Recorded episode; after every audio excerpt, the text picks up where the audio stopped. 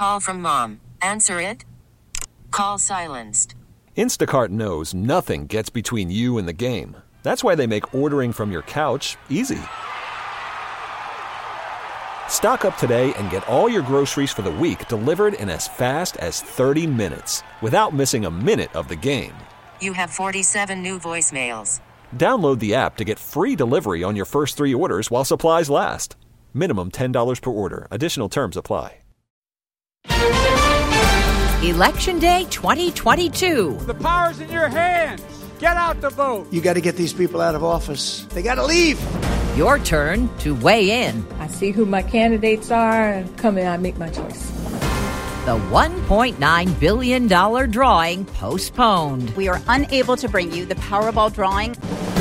Good morning. I'm Deborah Rodriguez with the CBS World News Roundup. Election Day 2022 is here. Polling places are open, and Americans are deciding contests that could shift the balance of power in Washington. President Biden rallied in Maryland last night. This election is not a referendum.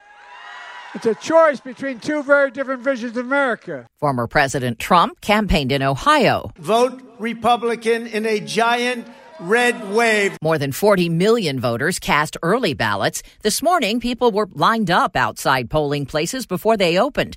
Republicans are optimistic they can retake the House. Control of the Senate comes down to six toss up contests.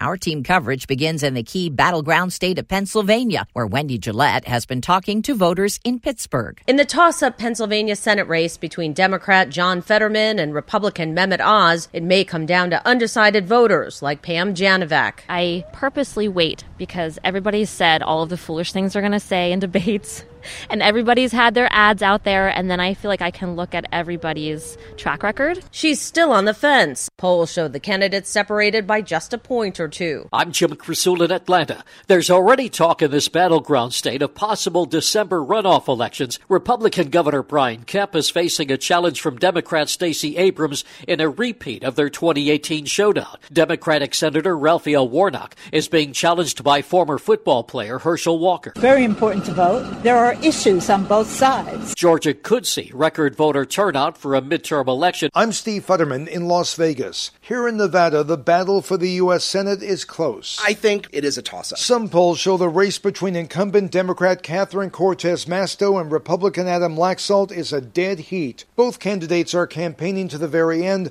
Last night, Cortez Masto appealing to her voters. We are going to win this up and down the ticket. And yesterday, canvassers were going door to door urging people to cast their ballots. Yeah, we're just reminding people about the election tomorrow. CBS's Adriana Diaz is in Appleton, Wisconsin. In true Wisconsin fashion, the polling shows it's going to be a photo finish. On election eve, Democratic Senate candidate Mandela Barnes, Wisconsin's lieutenant governor, talked kitchen table issues from supporters' living room. He told us his supporters will turn out to oppose Republican Senator Ron Johnson's positions on abortion, Medicare, and jobs. Johnson rode into a cheering crowd. He focused on the economy and the need for unity. I'm Stephen Kaufman in Prescott, Arizona, where it's a toss up for both the governor's contest and the Senate race. University of Arizona political scientist Samara Klar says with a population of 5 million, Metro Phoenix's Maricopa County is the one to watch. Phoenix and surrounding Phoenix are really shifting toward the Democrats. Klar says that's because the county has been turning blue the last 10 years. As goes Metro Phoenix, so goes Arizona. Many voters will choose not just between candidates, but they'll decide key issues as well. CBS's Matt Piper takes a look at some of them. The measures range from enshrining abortion rights in five states, including California and Michigan, to five states voting to possibly eliminate language that allows slavery as punishment in prisons. Recreational marijuana will appear on midterm ballots in five states, including the Dakotas and Arkansas. Voters in Ohio and Louisiana are deciding whether to prohibit non citizens from voting in local elections, while in Arizona, more strict voter ID requirements are on the ballot. The White House says there are no credible threats to election security amid concerns over potential voter intimidation at polling places. The Justice Department has sent monitors to 24 states to ensure federal voting rights laws are being followed. Correspondent Jeff Pegues says officials are also keeping close tabs on the potential for foreign interference. Cyber officials say China has been active spreading disinformation in a way it hasn't seen before, seeking to sow chaos by manipulating social media. But we're also being told that U.S. cyber teams believe the threat from from hackers is lower than it has been in the past. The election news promises to run into next week. Former President Trump is hinting he'll make a bid for a return to the White House. This is what he said at a Republican rally in Ohio last night. I'm going to be making a very big announcement on Tuesday, November 15th at Mar-a-Lago. Last week, he said he probably would run. Tune in for in-depth reporting and analysis of the midterm elections tonight on CBS News. If you woke up, checked your Powerball numbers to see if you were the next billionaire, and wound up scratching your head, here's why. Because of a technical problem tonight, we are unable to bring you the Powerball drawing at this time. As soon as we're able to resolve the issue and conduct the drawing, it will be available for viewing. Officials say one participating lottery needed more time to meet required security protocols. The drawing for the record $1.9 billion prize is expected to take place sometime today. House Speaker Nancy Pelosi is reliving a horrifying moment in her first televised interview since the hammer attack on her husband at their home in San Francisco last month. She tells CNN she was inside her apartment in Washington, D.C. when she found out. I hear the doorbell ring and think it's five something. They must be the wrong apartment. No.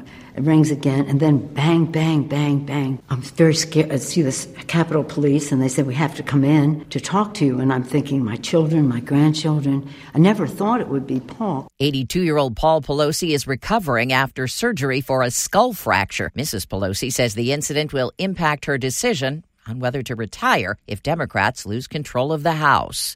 Another Marvel superhero claims sexiest man alive status.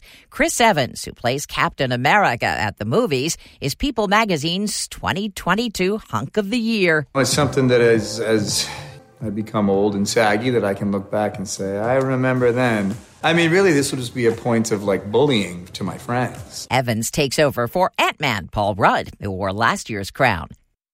A royal TV treat, The Crown, drops tonight, and it's already igniting a firestorm in the UK. Duty. Season 5 takes viewers into the 1990s, and several reviewers here claim The Crown has gone from classy to trashy. This has clearly crossed a line. Royal historian Robert Hardman. This series doesn't just reimagine things, it actually takes things it knows not to be true, makes more things up, and leaves you with a very distorted picture. Two former prime ministers, John Major and Tony Blair, are livid at how their private audiences with the Queen are depicted. Complete and utter rubbish are just some of the words used. Vicki Barker, CBS News, London. A key ingredient in beer, maybe just what the doctor ordered for people with dementia. Italian researchers say four common varieties of hop flower extract were able to block amyloid beta proteins from clumping around brain cells. And that's the World News Roundup. I'm Deborah Rodriguez, CBS News.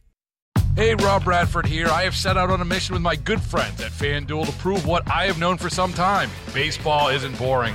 Now I have a daily podcast to prove it with some of the most notable people in the baseball world screaming baseball isn't boring from the mountaintops or at least agreeing to come on our show. Players, managers, GMs, and yes, even the commissioner of baseball, Rob Manfred. It has been a constant wave of baseball's most powerful voices. So join the revolution. Subscribe and soak in Baseball Isn't Boring. Listen on your Audacy app or wherever you get your podcast. You'll be glad you did.